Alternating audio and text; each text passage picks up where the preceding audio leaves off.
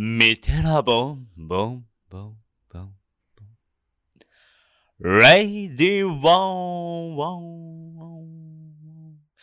かっこゼミ。はい、えー、ミテラボラジオ今回も始まってきました、えー第4回が始まりました、えーこの番組は眠れるコナテスを目覚めさせるミテラボのメンバーさんに私小林と宇田川堀でラジオ形式でお送りをしております月に約2回、えー月に約2回毎週にするかもしれませんが、えー月に2回から4回程度ですね。ポッドキャストアプリのアンカーをはじめ、Spotify、Google ポッドキャストなど各種ポッドキャストサービスで配信予定ですので、ぜひお楽しみください。ということで今回始まったんですけれども、はい。えーま、前回までの、えー3回分、はい。第5回ですかもしかして。うん。第5回でした。失礼しました。第5回なんですけれども、これまでそのん、なにやってるのかえー放送とはちょっと、えー異なりまして、今回はですね、えー、かっこゼミということで、おお、何ですか、かっこゼミって。堀くんの、はそう、かっこ仮じゃなく、かっこゼミということで、い。えーこれまでミテラボではですね、ミテラボゼミという形で、そうですね。はい、他の参加者の方にも集まっていただいて、はいえーまあ、みんなで臨読会をするようなはい活動というのを行ってきましたと。そうでした。はい、で今まで2回やってまして、そうですね1回目が、えーデューイの学校と社会、はい。ジョン・デューイですね。はい。2回目がビゴツキーの思考と言語、はい。まあ、から2つくらい書を選んで、えーはい読んでいくっていうの活動を行っていたんですけれども、えっとまあ、今回はそれをこのラジオに持ち込んでみようということで、はい。実験的に始めた企画として、えーミテラボラジオでのゼミというのをやっていこうと思っておりますので、はい。今回は他の参加者、えー他の方が、えー、Zoom でオンライン参加をしておりまして、えーメッセンジャーの方でですね、まあ、タイムライン上にこうコメントを流していきながら、それを拾っていくような形で進めていこうと思ってい。ます。で、えー今回ゼミで取り上げる本は、お、なになにじゃじゃん。パウロ・フレイレの非抑圧者の教育学という本を来ましたね。来来ました、。ついに。やっていきます。満を持して。満を持して、で満を持してずっとやりたいやりたいと言っていた本。そうです。ね。ね。やっていきます。えっ、と、一応ですね、普通に僕、はい。僕ちょっと版が違うので。そうだよね。新薬の非抑圧者の教育学というのが一つと、えっ、と、50周年記念版っていう版がありまして、はいこれいいつが50周年だったの？多分去年とか、うん。おととし一昨年か。1968年出版とか。なるほどそれの50周年記念版っていうのが、もうおそらく2年前くらいに発売されてまして、はい。その版を僕と宇田川さん読んでるって感じですね。多分和訳が大きく変わってるとかはないんですけど、はい。一番最初に50周年記念版に寄せてっていう、まあ、前書きが書かれてたりするので、まあちょっとこの辺の話も踏まえながらいろいろやれたらなと思っております。そうですね。はい。で、えっ、と、ミテラボゼミでは、一冊の本ですとか、まあその章ですね、本の中の章を取り上げて、週に一節とか、週に一章とかっていう、こう、区切りながら、はい。何週間かかけて、えーみんなで本を読んでいく形式をとっていまして、今回この非抑圧者の教育学は、序章を入れると5章分ですよね。序章を1章、2章、3章、4章で終わるので、ちょっと序章短めだから、今回、えー序章と1章。来週が第2章。うん。えーその翌週第3章、第4章とやって、まあ、1月の末に終わる予定ですね。おー。あ、一月で。今月で終わるんですね。そうです。ビゴツキーの戦いは2ヶ月半くらいありましたけど、きつかったですね、ビ 今回はゴツキ1ヶ月。で全部読み終えるという、はい。えー流れになっています。とはいえ、一章が長いからちょっと辛い。そうね、一生一生ちょっと長いですね。まあなんか文体は優しいにしても、ちょっと中身複雑だったりしますね。ねはい。で、えっ、と、基本的には頭10分ぐらいかけてですね、えー持ち回りでその章の発表をしていただいて、で、その後に、えーラジオディスカッションという形で、はい。えーまあ、小林、堀、裏側が、それについてこうディスカッションというか、こう話をしていく中で、皆さんのコメントを拾い拾いながら、ここがわからなかったとか、ここが熱いよねとか、うんここってどういうことなんだろうねみたいな話をいろいろと深掘れて、深掘っていけたらなと思ってはい。おります。そうです。いつメッセンジャーに書き込んでいただいてもいいのでね。はい。あの、ぜひ朝ごはんとかの写真でも構いませんので、どんどんはい取り上げ楽しい。上げていただければと思っております。はい。そんなか、ゼミについてはそれくらいで大丈夫ですかね？なんか漏れてる？大丈夫だ大と思います。はい。大丈夫だと思います。結構一章が長かったので読めなかったかっこいいわけ。まあそうなんですよ。結構一章長いですよね。そうん。う。文体はだいぶ優しいんですけどね。思考と言語のあれに比べればだいぶ優しい。リボつきを乗り越えるとだいぶよ あの柔らかくて、はい。ただ逆に柔らかすぎてちょっと読みにくいっていうのも逆にね感ではありました。はいはい構造がなんか見えにくかったそうりですね若干するかなロジックが見えにくいところはありますね。はい。はい。で、えー第1回目の今回は、えー序章と第1章を取り上げていくんですが、えーまずは宇田川さんに今週ははい。よよい。担当していただこうと思ってでお願いします。はい。まあ、第一章の序章っていうことなんですけれども、まあ、前書きのところの、まあ、ちょっとさらいつつ、なんか本の、まあ、概要まではいかないですけど、ちょっと導入をする感じでいこうかなと思ってます。で、えっと、この本を書いた人は、パウロ・フレイレという人で、1921年から1997年ですね。で、ブラジルの教育学者でした。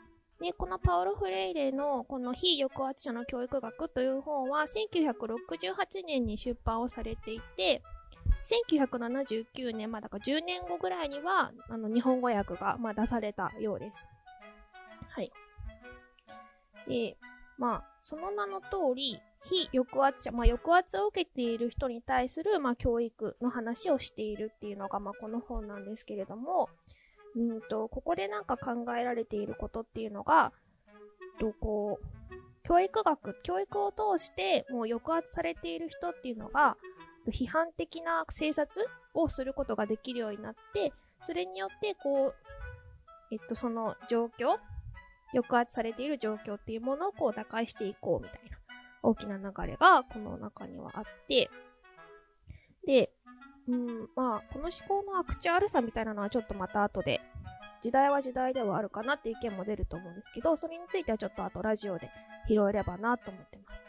で、これはなんかもともとフレイレ自身の子供の頃の経験みたいなのが結構大きな影響を与えているという話が前書きのところにあって、もともと彼自身ブラジルで中産階級として、まあ、あの、暮らしていたところ、まあ、1930年代に仮想階級、なんかこう、経済的にちょっと危うくなってしまって、屋根がないとか食べ物がないっていうような、まあそういう状況に置かれたっていう、まあ経験が結構色濃くあったっていう話も、あの前書きのところにはま書いてありました。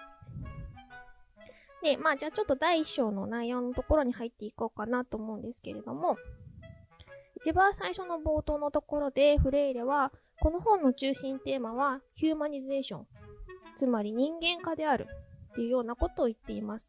まあ、抑圧されている人っていうのは物化されたりとか、まあ、非人間のように扱われているんだけれども、まあ、これを人間化すること、より全き人間であろうとすることは人間の使命であるから、それを目指すっていうことを、まあ、冒頭に大きく書いています。で、その後ですね、えっと、第1章の中で、1、2、3、4つか、4つくらいにセクションが分かれているっていうので、その4つに分けて、この後ちょっと説明を進めていこうかなと思います。最初に抑圧するものとされるものの矛盾というところがあって、ここが一番ボリュームがあるんですけれども、まあ、抑圧者の暴力っていうのは非抑圧者を非人間化しているし、それだけじゃなくて抑圧者自身も非人間化させているんだ。まあ、つまり人間的じゃないことを強制しているし、かつそれを強制することによって自分も人間的ではなくなっているんだっていうような、その現状を、がまず指摘されます。で、この状況を批判的に発見するっていうところからまあ始めて、それによってまあ抑圧を解放するっていうようなところ。で、その批判的にその状況を発見するっていうところに、まあ教育学が役に立つんだ、みたいな話をしています。で、この、えっと、抑圧されている状態から解放されるっていうような時に、まあ二つ大きな問題があるんだっていうことをフレイレは言っていて、まずその一つ目が、抑圧者が、えっと、非抑圧者をこう、なんていうのかな、使用しているというか、まあ、物のように使って、まあ、贅沢をしているっていう、まあ、状態だとすると、非抑圧者の方は、まあ、解放っていうのを考えたときに、自分自身が抑圧者の側になることを考えてしまうんだと。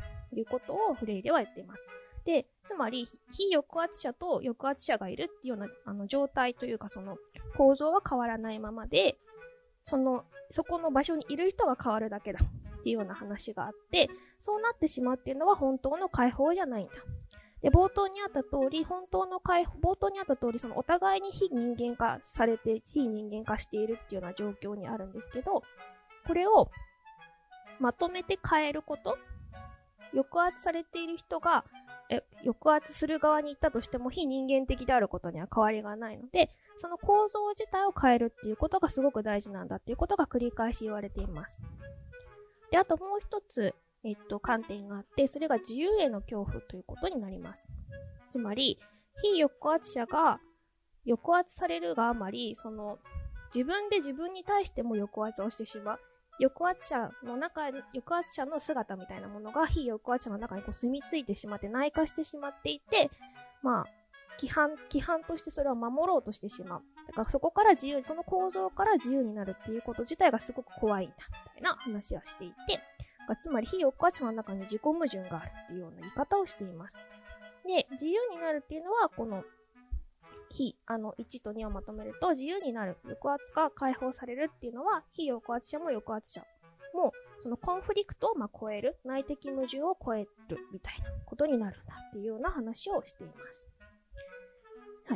で、次に、まあ、その後ですね、抑圧者についてと非抑圧者についてっていうのが、まあ、順番に扱われるんですけど、まあ、そんなに大きく内容としては、ああの、新たなものっていうよりは、まあ、今のこの言ったことが大枠になっているっていうような感じです。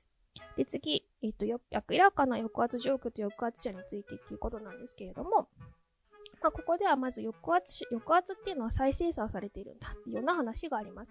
抑圧する人、抑圧される人っていう構造ができてしまうと、まあ、それが世代から世代へとこう受け継がれて、そういう構造っていうのは行動様式とか生活様式の中にももうすごく染み込んでしまっているような状態なんだっていうような話があります。で、抑圧者の特徴、特徴、そうやって引き継がれていく四つ、抑圧者の特徴としては、所有欲がすごく強いっていうことを言っています。で、何でも自分の思う通りにする。で、非抑圧者を物として扱うっていうような、物として所有しようとするっていうような特徴があるんだということを言っています。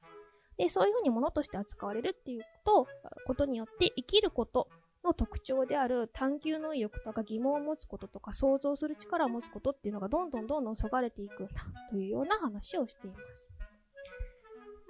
で、次に非抑圧者のま特徴みたいなところなんですけれども、まあ、これも冒頭のその第一章の初めのセクションのところで説明があったのと、まあ、ほぼほぼ同じような内容で、まあ、抑圧者っていうの姿っていうのを非抑圧者のが自分の中で内面化していて、非抑圧者自身の中に抑圧者が住んでいるような状態、内面化している状態っていうのがあるので、それによって、まあ、無力化されているんだと。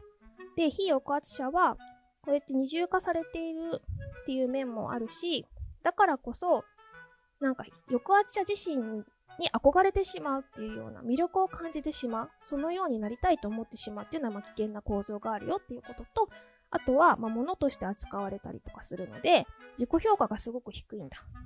なんか私は何も知らない、私は何も知らないというふうに自分のことを考えてしまうんだ。というようなふうに非抑圧者のことをの特徴として説明をしています。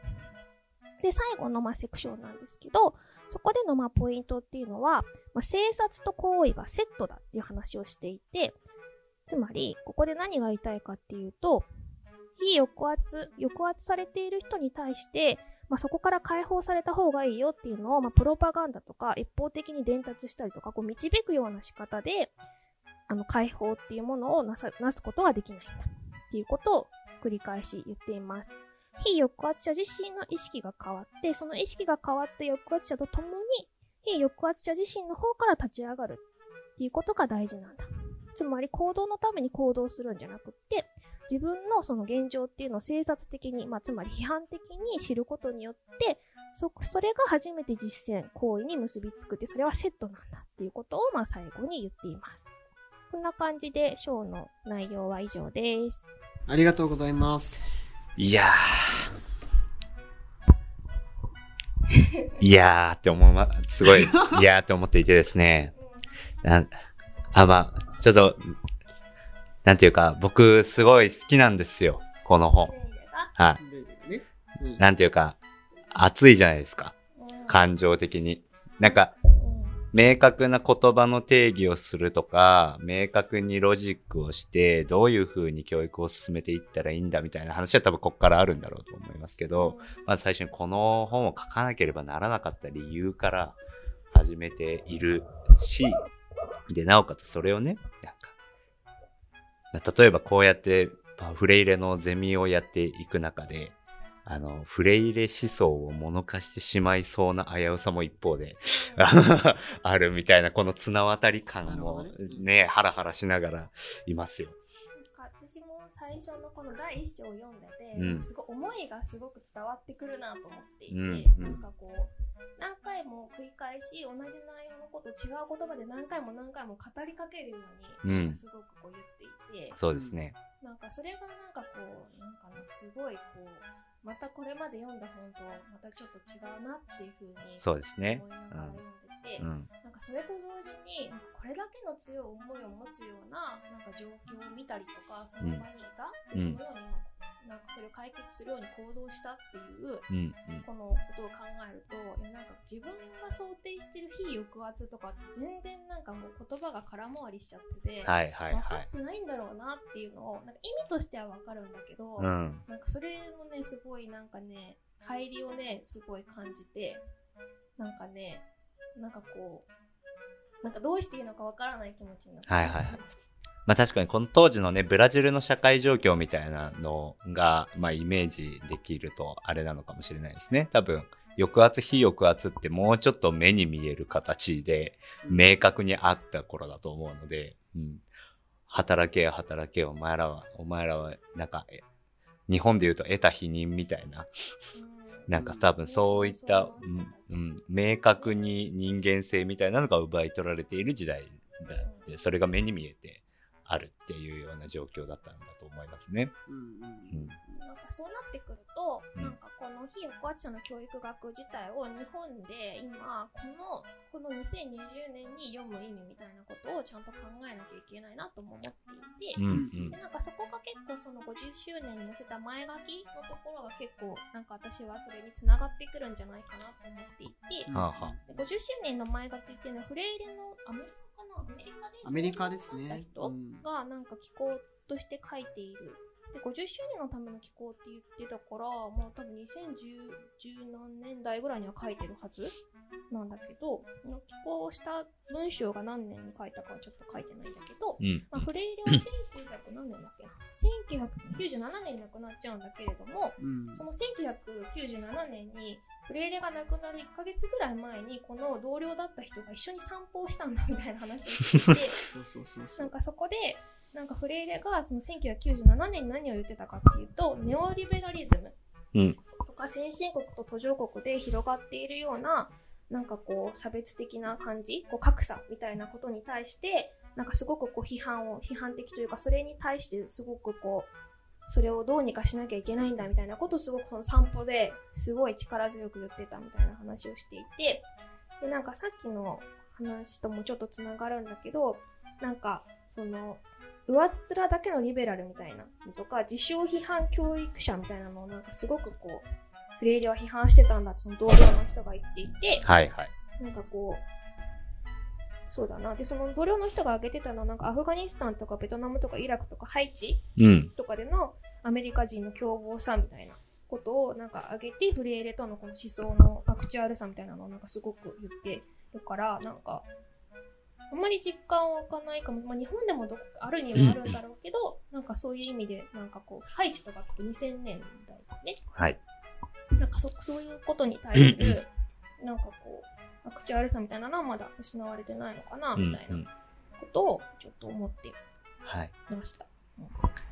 ちょっと脱線なんですけど、早速。早速の脱線なんですけど、はい。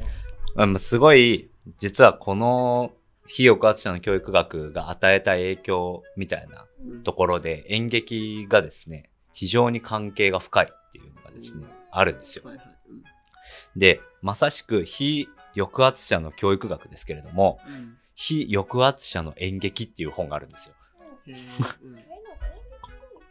そうなんですよ。アウグスト・ボワールっていう同じくブラジルの演劇人なんですけど、うんその人がこのパウロ・フレイレの思想をもとにというか、まあ、インスピレーション互いに受け合いながら、じゃあ実際にこういった抑圧みたいなのをあの解放していく対話みたいなのをどういうふうに促していくのかっていう演劇のフォーマットを作っていくんですよ。へー。でそれがフォーラムシアターって言ったりだとかそうなんですよ。そういうですね法法律制定劇とかなんかそういう演劇を展開するんですよ。うんでまたね後々ちょっとその話とかもねあのおいあすごい。あ アクロバティックに行き来します。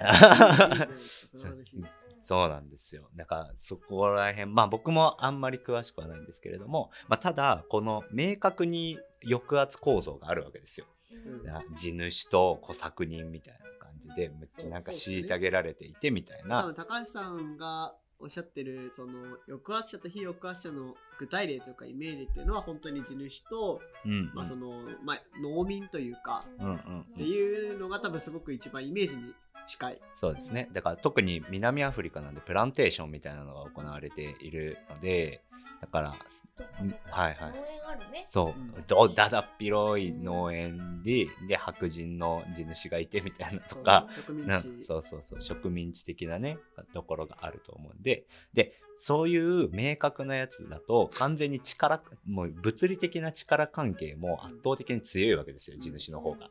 なんでなんかいざ革命だってやるとあの一か八かなんですよ。そう 生きるか死ぬかしかないわけですよ。なんかそういったリスクは犯すにはなかなかちょっとむずいじゃないですか。でそれが演劇だったらシミュレーションできんじゃんって考えるわけですよ。ずらすみたいな。そうですそうです。演劇だったらシミュレーションしてどうすればうまくいくのかみたいなことを、えーあこれだと死ぬねみたいなことをシミュレーションしながらできんじゃんみたいなので、えー演劇を使ったわけですよ。うんっていうですねまたこうそう熱いわけですよ。で芸術さってやっぱものすごいね。なんかさうん、こうやって、それをさ、なんかさ、はい、ロールプレイングですとかってさ、やったらさ、なんかさ、ちょっと、うんねね見つかった時感じあるけど、うんなんか、演劇ですって言ったら、なんか、おーみたいな、ちょっとな んうんか、演劇の中だったらそういう批判ができるみたいな、うんうんうんなそういう機能があるのかなって思って。そうなんですよ。うんなんか革命のエチュードだ。あ、違う。革命のシミュレーション。あ、なんです革命のリハーサルだ。革命のリハーサルっていうことをやるんですよ。そそのれ そう、革命のリハーサルっていうことをやるんですよ。いや、そうなんですよ。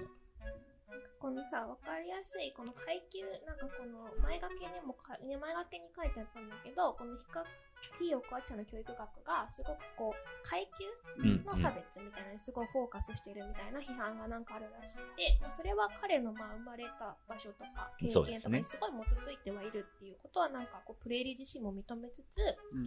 なんかその全ての階全ては階級問題じゃないけど抑圧のことを分かるには重要なファクターなんだよ。階級はっていう話をしていて、まあ、つまり階級っていうところに着目して抑圧みたいなことを見てるけど実はまあ抑圧っていうもの自体をそれを通して見てるっていうような話でもあるから、うん。まあ、そのレイシズムとかはの話はもうアメリカってさ人種差別の問題とかすごくこう、今でもアクチュアルなところがあるんだけど、まあ、そこには確かに似てないんだけどその構造は似てるものがあったりとかするんだよみたいな話をしつつなんか階級分析は終わったみたいな階級の言える差別みたいなのはもう古いんだみたいな、うんポストモダンの主張みたいなのに対してなんかもうすごいいやそんなことないってなんかずっとまあそうですね。言ってましたみたいなことが書いてあってうんうんうん。そうだよねみたいな。現実はまだまだいろんなところにそうですねいう現実はあるよねっていう。そう。しかも、この1960年代はまさしくそういうなんか、うん。運動がむちゃむちゃ勃発していた時期で、それは公民権運動からインスパイアされて、ウーマンリブっていう活動、あ、運動につま、つながっていくったりもするわけですけれども、1900あれだ、フーコーがさ、うん。チュニジアでさ、そうそうそうそう、学生運動とかでね。そう、学生運動とかもね。大転換のやつや。そうそうそうそう。だからこの時期はすごいそういう、今までみんなが無意識的に引き受けてきたけど、よく考えてみたら変じゃんみたいなものに対して、ちょっともうちょっと意識を向けようよ。それこそパウロ・フレイレも意識化って言ってますけど、うんうん、意識を向けようぜみたいな多分風潮は多分世界的に起こっていた時期だと思います。で、それは明確な抑圧構造に対してでもそうだし、で、この中にもあ起起きてますけど、それはフーコーの議論に近いかもしれない。自分の中に内面化された権力みたいな。そう。そう。自分は抑圧者だけれどそれは非抑圧者的な側面を自分の中に持っているからこそ自分を抑圧者たらし非抑圧者たらしめているんだみたいなね。自分で自分に対して抑圧を始めちゃうみったていうですね。うんうんうん。そういうなんか私あとこれ読んでてさなんかはいなんかちょっとなんかヘーゲルを感じたりとかマルクスを感じたりとか、うん。フーコーを感じたりとか、うん。いろいろしておおいやそうフレイレ多分まあまさしく多分マルクスだと思うんですね、うん。だいぶマルクスの影響は強く受けている、ううん。まあマルクスじゃとは若干批判してたりもししてましたけど、でも多分上部構造株構造 ののあ話がすごい近くてその社会構造を社会構造をたらしめているその構造からちょっと変えようぜみたいなうんうん。うんだいぶラディカルな思想ですよね。なんかアウフヘーベンみたいな感じ ね。なんか無自己対立するコンフリクトをただそそう。うただそう繰り返すんじゃなくてその対立を超えるもう一つうん。上の階層へ行こう、はい。うん、新しい人間を生み出すって言ってましたね。弁証とかね。法的というか、うんうんうんうん。まさにまさに、はいはい、そう。抑圧者、非抑圧者ってどっちに行くみたいな話じゃなくて、その第三の道というか、まあ、それらをどちらも統合したというか、うんうん。まあ、別の人間のものになろうぜっていう、まあ、提案ですよね。ううんん、うん、うん。マルクスは読んでないので全然わかりません。1分でわかるマルクスをお願いします。マルクスはですね、えーまあ、このフレイレの文脈にそ寄せながらマルクスの解説すると、まずマルクスは、まあ、労働っていう概念が非常に、えーまあ、多分考える必要があって、マルクスの言う労働は、えー人間というのはもともと自然とか環境に対して働きかけをして、その環境を自分たちの、まあ、住みやすい形に、まあ、変える力を持っているんだと。で、その環境を変える力、働きかけのことを労働と呼ぶと言っていて、で、それが資本主義社会になってくると、その労働というものを資本家だけが独占して、えーその末端にいる労働者の人たちは自分がこれ今環境のために何、どんな働きかけをしているのかわからない仕事に従事させられるっていうような状況が生まれてきてしまうと。で、その状況のことをマルクスは労働の阻害というわけですけれども、まあそういったその労働から阻害されていてはダメだというわけですね。で、で、もう一つ、マルクスは社会が発展して進化するっていう考え方を持っていて、えーそれは最終的には共産主義に行くんですけれども、その過程で資本主義がある。で、共産主義に至るためには革命が必要だというわけですよ。じゃあどんな革命かっていうのが多分この今言ってた上部構造、下部構造の話なんですけれども、えー社会っていうのは上部と下部に分かれる分かれるわけですよ。で、えーまあもうちょっと広いんですけど、えーつまり資本家っていうのと労働者っていう、まあなんか上の人たちの構造と、えー下の人たちの、えー構造みたいなのがある。で、えーこの上部構造を支えているのは実は株構造なんだぜみたいな話をするんですよ。なんで株構造が変わることによって上部構造も変えられるから、おめえら頑張れ革命を起こせっていうのが、まあ簡単なマルクスの思想っちゃ思想ですね。歴史の必然なんだよね。そうなんですよねマルクスがヘーゲルからちょっと踏襲してるところ。うんうんその歴史の絶対的な展開がそうなんだ。うんうん。っていうのがマルクスの思想ですね。まあなんでそことまあ若干似てますよね。なんか、うんうんううん。ん、社会の再生産されてしまうような構造自体からちょっと疑ってかかろうぜみたいな態度みたいなね。はいはいはい。なんかそう、えっと、ですね、宇田川さんが言っていた、その、この抑圧、非抑圧っていう関係性の深刻さみたいなうん。もの、こう、僕らがこう読んでいて、ああ、なるほどなって思ってる以上の深刻さみたいな。うん。なんかこれを文章にしなくてはいけなかった深刻さもあるし、なんかこう、この文を書いた時に、わざわざ第一章、この量を理由に費やさなきゃいけなかった深刻さみたいなことは、えっと、あ大きく二つ二面性で僕が言いたいことがあって、うん。一面としてはすごい分かりやすい話で、なんか多分、すごい悪用されやすい考え方なんだと思うんですよね。うん。この考え方って。うん。うん。えっと、やっぱり、うーん、僕らは、もう僕ら人は、うん。ちょっと広い話しますけど、いやいやもう広い話をしてますよね。なんかこうね。うん。なんていうんですかね。こう、かわいそうに思った時に、こう、施しじゃないんだけど、いいことしてるっていう体のいろいろな取り組みをするんですよね、うん。やっぱり。援助みたいなそうそうそうそう。でそれをあもちろん全否定するわけでは全然なくってそれがもちろんいい影響を与えてることもあるんだけれどもここではそれはすごく批判されてるわけですよね。そうね。その善意みたいなのを批判するわけですよね。人道主義をひめっちゃ批判して人間主義そうそうそうそう。人道主義か。人道主義すごい批判されてる、そう。なんかそれはすごく無意識的な抑圧構造をまた生んでいるだけであって、そうなんですよ。全くそのね根本を解決してない、それこそ株構造変わってないぞみたいうんな、うんうん。なんかその上部構造株構造のなんていうんですかね役者が変わっただけみたいな、うんうんうん。で構造全体の構造は変わってないよみたいなことを、まあ、言ってるうん。わけですよね。そうなんですよ。施し与えるみたいな感じのにもすでにその構造が含まれちゃってるんだみたいな話だよね。それをすごいこの前書きでも批判されてるんですよ。そう。50周年の。これすごくて、うん。あのなんかこうちょっとあんまりこういう話をこう大手を振ってするのはあれかもしれないですけどそれこそすごい変な話、うん。えーまあ、オバオバマがうん。黒人の大統領に初めてなりましたみたいな、うん。でことに対してレイシズムが終わったっていうことへの嘘みたいなことをすごい批判してるわけですよ。はいはいはいはい。そんなことないんだ。そう。ねでなんかそのそこオバマの名前はここから出さないんだけど例えば、まあ、どこどこの、えー黒人うん。とか、まあ、そのいわゆるマイノリティ人種だったうんうん。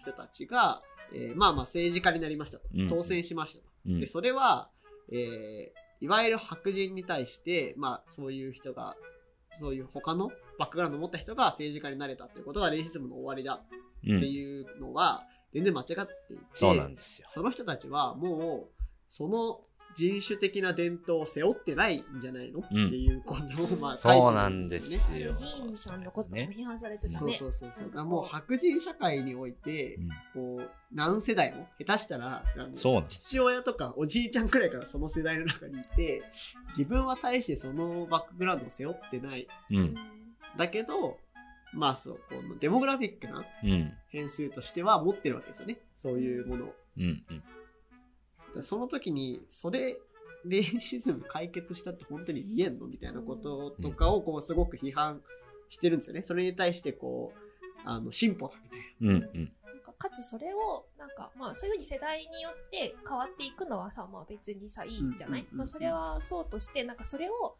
なんかそういうバックグラウンド背負ってないのになんかその、なんかさも代表者みたいな感じでなんかそれがこう一つのなんかこう価値になっちゃうというかなんかそれがこう宣伝文句じゃないけどなんかこういう種そのその出身をすごく売りにする、でその人を採用するとあすごく多様性があって、うん。まあ、素晴らしいみたいなそう。風にその内実はそんなにあのないのに、うんそういう風に見見ちゃうみたいな。そう。いう風にそういう自分の生い立ちを使っちゃうみたいなことに対する批判みたいなのが、すごい書いてあって、そうなんですよ。そうなんでしかもこれはその議論はもうまさしくもうフェミニズムの文脈でも行われていて、つまりなんか、えーフェミニズムの運動って、まあ、まず最初は参政権から始まるわけですけれども、うん政治に参加させろっていう話から入ってきてでそこからいや社会に進出させろっていう話に展開されていくわけですけれども、まあそれで女性の社会進出が進んだっていう風になったとしてじゃあそれで女性差別は終わった終わったのかって言われると実はそうでもないわけですよ。論理は同じなことで、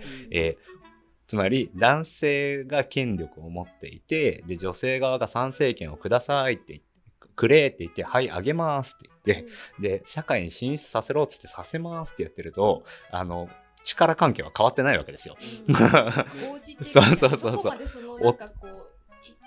線が変わるかみたいなそうなんですよ。そのねそもそもそのこの社会は男性優位で男性原理的に作られている社会に対してそこに参入させろって言って参入させてあげるよみたいな 風になっちゃうわけですよね。うんうんうんなんかその危うさがあるわけですよ。この善意とか施しだったりだとかっていうものは。うん。そうなんですよね。だから多分、そう、そういう時に、すごくこう、パッと見悪用されやすい。この非抑圧者の休学ってことを、この後次の章から銀行型教育っていう話にこううんなっていくんですよね。抑圧のツールとしての。うんうんで。そこが対話みたいな話になっていって、そうそうそう。えーまあ、非抑圧者の側から変わっていかなきゃいけないというか、うんそこから起こせ革命をみたいな話になっていくわけですけど、うんそれってすごい使いやすいですよね、うん多分、うん理それこそ論としてス。ローガンみたいにそうそうなんかそう望まれない仕方で使うフレイレが望まれない仕方で使われちゃうみたいなそうなんですよ。だから多分こんなに第一章で同じことを繰り返してるんですよね。うんうんこれスローガンとかじゃねえぞみたいな話もしてて、で非抑圧者の側が抑圧者になることでもないと、うんうんうん。どうしてもやっぱりそこにロールモデルを持ってしまう、そうそうそう中でうんそこを目指すっていうことは全然すごい本末転倒というか、うん、そこにも意識的になること、うん自分の中にいる抑圧者の影みたいなものにも非常に意識的になることが重要だっていう話うんうんをすごい分量割いて書いてる。うん。そうそう。お金持ちになろうっていう話じゃないんですよね。人間になろうって話なんですよね。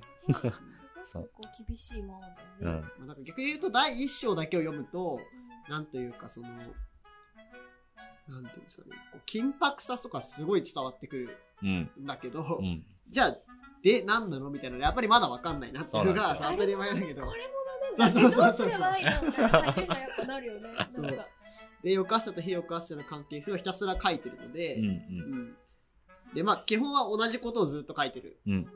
から、まあ、あある種ちょっと退屈な章でもあり、うんある種すごく熱い章でもああり、うんなんかこう、そういう意味でね、宇田川さんが最初に言ってた通り、今まで読んだ本とだいぶ違う傾向の本ですよね。うん。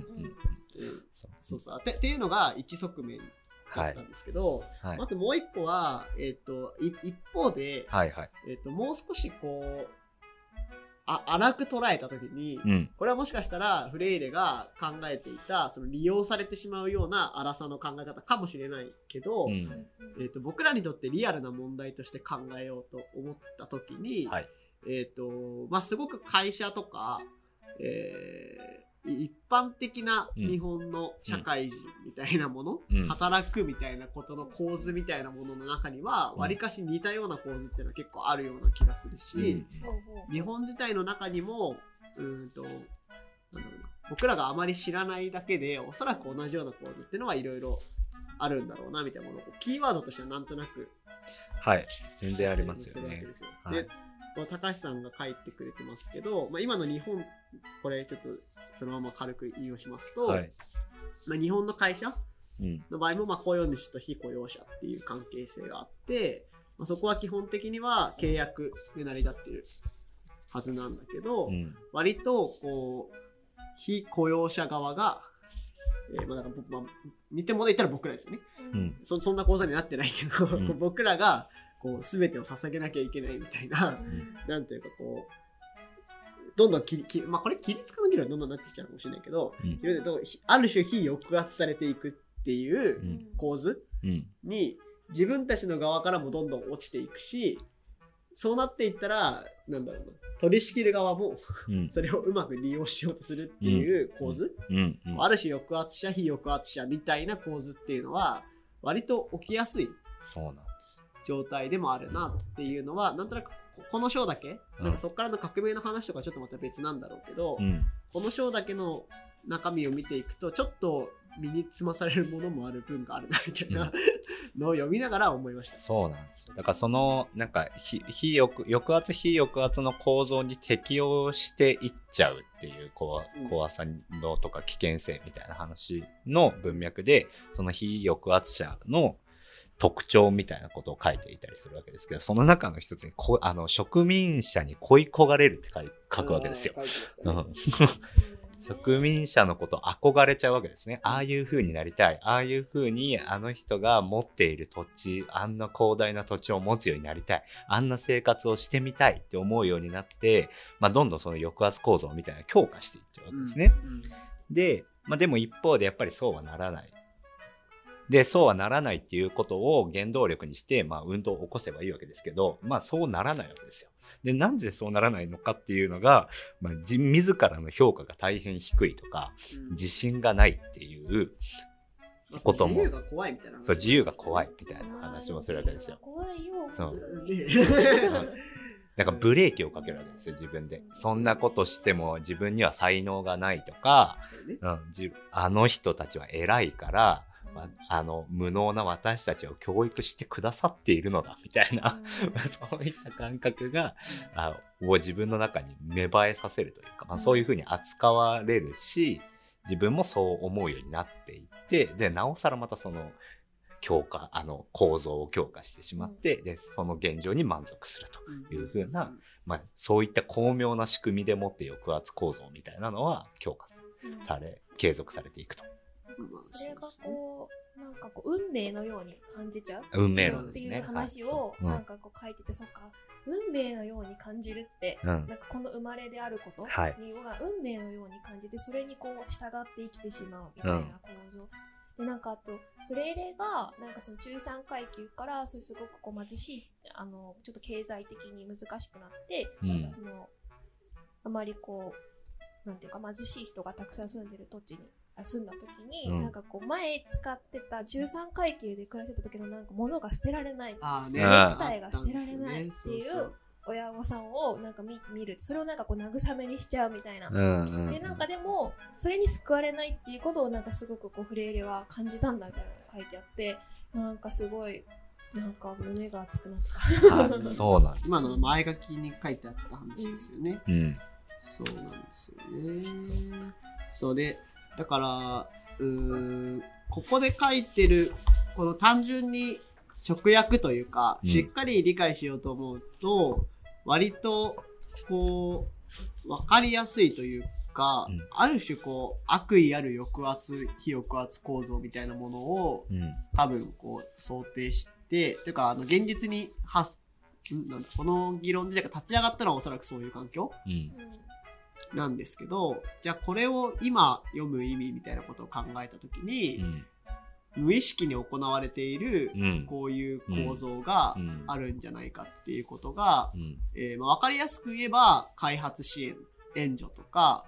の文脈はいだとか、えーまあこう、マイノリティとまあ認識今されているところからの、うん。なんていうんですかね、ダイバーシティ推進みたいな話が、まあ、政治なり社会なりの文脈で起こった時に、それって、この構造同じなんじゃないの？っていうふうにも見れるのかもしれないそうですねし、まあ、こものメガネかけるとね。そうそうそう。はい私もっと身近に言えば、なんか多分、なんか小さい抑圧、非抑圧の構造って結構いろんなところに実はうん。あるんだろうなっていううんうん。気がしますね。そうですね。なんか2つ思ってることがあってうん。なんか抑圧非抑圧の構造みたいなのはなんかすごいいろんなところにあるのは確かにそうだと思うんだけどなんかこうフレーレが見たとか感じたみたいな話となんか例えばそのわかんないでもその人によって重さは多分違うんだろうけどなんかそこのこれこの本を書くだけのその重みみたいなのからこれが生まれてるんだみたいな感覚はなんか多分持って持ち続けた方がいいんだろうなと思っていてなんか別にその何が小さい抑圧かとかなんかそういう話をしたいわけじゃないんだけどなんかこう抑圧非抑圧みたいなすごい細かいものをバーって広がっているんだみたいな話をなんかこうするときに結局なんか抑圧されてるっていうだけじゃ終わらないみたいな、はいそ。こでフレーレが言ってるのは抑圧されてるって感じたらそれをなんかこうただただその状況をこう批判したりとかするだけじゃなくて、まあ、その生殺をした後に、うん。その世界との関係を作り直すことを自分から始めるんだみたいな話があるから、なんかそこの意識とか、うん。まあ、あとそのもともとはこういう本当に過酷なところから生まれたんだっていううん。ものはなんか持ち続けた方がなんかいいような気がしなんかそうしないとなんかこうこのフレイレのこの語ってる非抑圧抑圧みたいなのがなんかこう悪い意味で陳腐化されないようにそうですねしなきゃいけないよな、みたいなことをなんか思ったのと、なんかあとなんかこれってこのポストモダン的じゃないすごく。うん。でなんかそのなんか1960とか70とかか2000年代より前みたいな感じの主張と結構こう合っているうん。ようなフレーレの考えはそういうものだなって思ってて、うん。なんか今のその思思想の世界とかうん。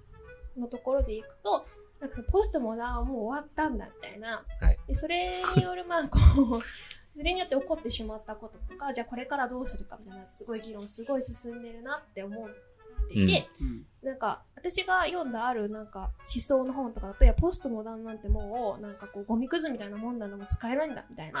なんか言ってる人もいたりするの。で、はいそれはなんかある種そういう面も側面も多分もちろんあると思うんだけど、うん。まあ、もし考え方としてはもしかしたらそうかもしれない世界を捉えるとなった時の考え方？うん。なんかすごく抽象的な意味でね、うん。あうんそうなのかもしれないなって思ったけどやっぱりこう現実を見た時にうん。いろんなところにいろんな人がこう暮らしてていろんなこう状況にあるわけじゃん。うん。でそう、まあ、いろんななんかそういう現実と組み合わせてみたっていう時にうん。うん。その思考のアクチュアルさみたいなのっていうのはなんかそんなになくならないものなのかなっていうのをうんなんか思ったりしながら、ね。ね思ってた。いや、僕も今回これ読み直して、僕これ古本で買ってるんですよ。で、古本で買うと何が起こるかっていうと、前の人が残したメモとかが残ってるわけじゃないですか。あー。そううんいうの楽しいよね。いや、なんか、やっぱ、ここを重点的に読むんだなって思うのが、やっぱ2章重点的に読んでるわけですよ。本当だ、2章のところに丸ついてる。そう。銀行型、授業でやるんですそよねう。やっぱフレイレっつったら銀行型教育だよねっつって、銀行型教育のところはひたすらね、このマーカーとか、線引きとかがすごくされてるわけですよ。うんで、まあ、僕すごいこう、まあ、確かにフレイレって言うと銀行型教育、知識が預金のように頭の中に詰め込まれていく教育を批判したっていうふうに、まあ、なんていうか、まあなんか、と一答、一問一答式に答えられますけれども命、令をなんて言いましたかみたいな。そうそうそう銀行教、銀行型教育みたいなのあるじゃないですか。でもこの前書きとか第一章読むと、多分もうちょっと、なんか、そう一問一答式に言わない方がいいんじゃないかなと思っていて、多分今回僕すごく印象に残った概念は物なんですよ。あーもう分かったうんんですね物がね。うんうんうんそう。だから人間が物化されてしまうんだと。うん人間が人間ではなくて。で、しかも抑圧者側はいろいろなものを物化することによって、うんえーまあ、自分のコントロール下に置いたりだとか、まあ、自分を抑圧者としてのアイデンティティを保ったりすると。うんで、この銀行型教育はこの物化の方法なんですよね。うんうんうんどう物化するかみたいな。そうそうそう。だからいっぱい持ってる人が偉いみたいなのを強化するために知識みたいなものも物化することによって、えーで、教育もその物化された知識によって測るっていう構造を作ることによって、まあその抑圧構造を作り出すっていうような、多分そのことをね、なんか、が考えた方がいいかもなって思いましたね、今回ね。ない人に与えるっていう構造がそこにすでにそうあるわけなんですよ。そうだもんねなんですよ。そうそうそう。そうですよね。まあ、あの、途中確かね、さらっと一文くらい出てくるけど、うんその、非抑圧者が自分たちが、あ、あれだ、自信がないみたいな話のところに多分出てくるんだけど、はいはい。その非抑圧者が自分が一貫にものを知ってるかを知らないっうんうんうん。うんああったね、そはいていう文,、話ね文が、なんかこうね、ほんとさらっと出てくるんですよ、そこは。うん ら多分本当114ページのあたりドクトル、学のある人何でも知っているのからちゃんと聞かなければなあ、らない。そうそうそうそう。いつものことではあるが、ほとんどの非抑圧者は自分たちが多くを知っていることに気づいていない。うん。理論上での知識はあまりないかもしれないが、世界との関わりの中で、他の人たちとの関わりの中で多くを知っているのである。うんっていう、この段落でしかね、ここ、これ書いてないんですよね、この話。はいはいこの本のそう中で。ね。だけど、これって多分すごく大切というか、い今となってはそんなにこう新しさがないというか、うんうんふとしたら忘れてしまうけど、うん。まあ言われればそうだよねみたいな。はい。確かに子供は子供なりの視点で持ってるし、みたいな話とかと、まあ、ほぼ同じことじゃないですか。そうだ。ね、ね。わわかるんだけど、多分当時はすごい、うん。うんあの、大切なことだった。インパクトのある転換だった。うんうんうんなんか、なんだっけ、ほら、あの、数学の、なんかこう、問題が、なんかこう、解けない子たちがいるみたいな、ある民族は、みたいな。でもなんかそれは計算の方法とかが違うだけで実はその生活の中ですっごい複雑なこう計算をしてた。構造主義ですよね、うん。すごいね。そう構造主義ですね。差別とかそういうものをこう暴くみたいななんかその構造主義的というか、うん。な側面も結構ある。っていう言いながら、でちょうど初めての構造主義を読んでるからこそなんかあんまりあのあここでも言ってんだなって思っただけかもしれなくて、うんもしかしたらだから普通にこう聞いてる人からするとあの割とこう頭を殴られるような衝撃のある文言かもしれないけど、まあでも特にこの時代だったからこそうん衝撃的な文であっそう。た。68そうね年ってちょっと早いですよね。うんうんうん。なんか日本でだからそういう教育うん。が、そういうだからその状況に埋め込まれた学習とかもさ、まあ、ある種ちょっとそういう側面もあるじゃん。そうですね。なんかあるある眼目注目して。うんあれかかって1990 99年とか。そうですそうですねだからそういう考えが出始めたのはやっぱ70、80年代ぐらいなのかな。うん日本だと10年ぐらい遅れるのかな？だかな？ねなんかね。でも状況に埋め込まれた学習は早いはずだよね、多分ね。そうですね。うんうん、早いんじゃないですかね。暗黙知自体は、ポランニーが言ったのは1950年ぐらい。うんああ、まあじゃあまあ、やっぱこの辺か。ちょっと文脈が違うね。そうねんまあ、この辺から多分そういうものへの、うんなんとなくこう認識みたいなものがうん出てきたんだなぐらいの感じなんじゃないですか。はい。え、あれ？あれは何だっけ？レヴィストロースって何年だっけ？レビストロースあは、でももうちょっとね、遅かっちょた気もすあ、でもそんなことねえか。そうか2003年だもんね。社会人類学講座、親族の社の基本構造は1948年。あじゃあじゃあじゃあ同じぐらいかそっかそっかこの辺なんだ同じくらいのタイミングでやっぱりそういうことは言われ始めたんじゃないですかね。あというわけで9時半になってしまいましあ、そうか。そうですね。まあ、10分越しで始まった。あそうかそうか40分ぐらいまで。た。あ、じゃあいいんですか？まだいけるよまとだできる。まだ喋れるよ。まだ喋れますよ。え、リスナーがまだ聞けるかわかんないですか？あ、そうか。確かに。ら。そううんですね。そうそうそう。いやいやー、これね。はい。私はこう権力のあり方をさついてまたちょっとさ思い巡らしててうん。なんかあのフーコーの最けフーコーが結構権力の構造みたいな権力っていうものの概念をこう、なんていうか変えた象徴的な人みたいなはい。感じが結構あるじゃない？なんかこう権力はなんかこう王様みたいな人がいてそれに従うか従わないかはいはいそうはいいうはい。構造じゃなくて、実はそういうふうにこう、なんかこう、王様に見られているかもしれないとか、うんうん。っていうふうに自分の中で自分をこう統制するような権力であって、うんうん、そういう姿で偏在してるんだみたいな話とか、なんかあとその後に出てきた、それは規律化権力の話。その後出てきた、まあ、性権力っていう、あの、性って生活の性、うん人生の生きる性生きるですね性うん。性権力はなんかこう健康を守ってあげる幸せとか安全うんみたいなものをこうしたら守ってあげるよ、はいみたいなうん。風にこうなんか染み込んでくる権力みたいな、うん生かす権力ですよね生かすための権力ですね。話とか思い出しつつ、うんなんかその性権力の前のその規律化権力の話になんかこうすごい近い話があるなとなんかこれを読みながらうん思ってます。うんそうですね。うん。それはさ、なんか今でもさ、あるよね。まあ、ありますよね。そういうのなくならないよね。まあね、なんか、まあその抑圧構造とともに人類史はありますからね、なんかね、うんやっぱりね。うん。うん。なんか、あと堀君がさっき言ってた、そのやっはぱ銀行型教育にこう着目されちゃうよねみたいな話の中で、はい。いや、他のところめっちゃ大事やんみたいな話は、はい。まあなんかやっぱり、どの思想家でも、うん。あるよね。あってますよね。だって、すごい変な思考と言語を読むまで、うん。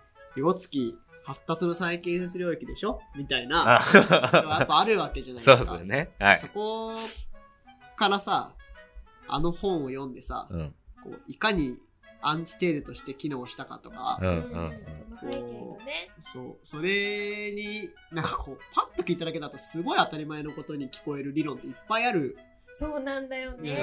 今今聞いたらね、うんううん。んだけどそれってこういう背景でうんそれがなんかこうい普通にただ知識だけこう上上積みって言い方をするとすごい批判的に聞こえるかもしれないけど、うん。上積みだけを取って分かりやすく説明すると当たり前のことを言ってるように聞こえるだけで、うん。うん実態としてはもうちょっとやっぱり複雑なことを言ってたりとか、うん。文脈の中で言ってるんだっていうことがやっぱり読まないと分かんないところはいろいろあるなっていう感はある一方でこの日本語を読んで僕らはこれの熱さを感じたけど、うんこうちらっと確か前書きに出てくるんですけどフレイレはポルトガル語そうなんですよ。でなんかう。ブラジルだからね。英語にすることすら嫌がったみたいな。意識化っていう、まあ、キーワードになる言葉でね、なんか非抑圧者がまずその状況を批判的に見て、そういう抑圧されてるんだっていうことを意識化するんだって、その意識化っていう言葉をポルトガル語のままに従ったっていう。うんそう英語にすることをすごい嫌がったっていう話がちらっと出てくるんですよね。結局、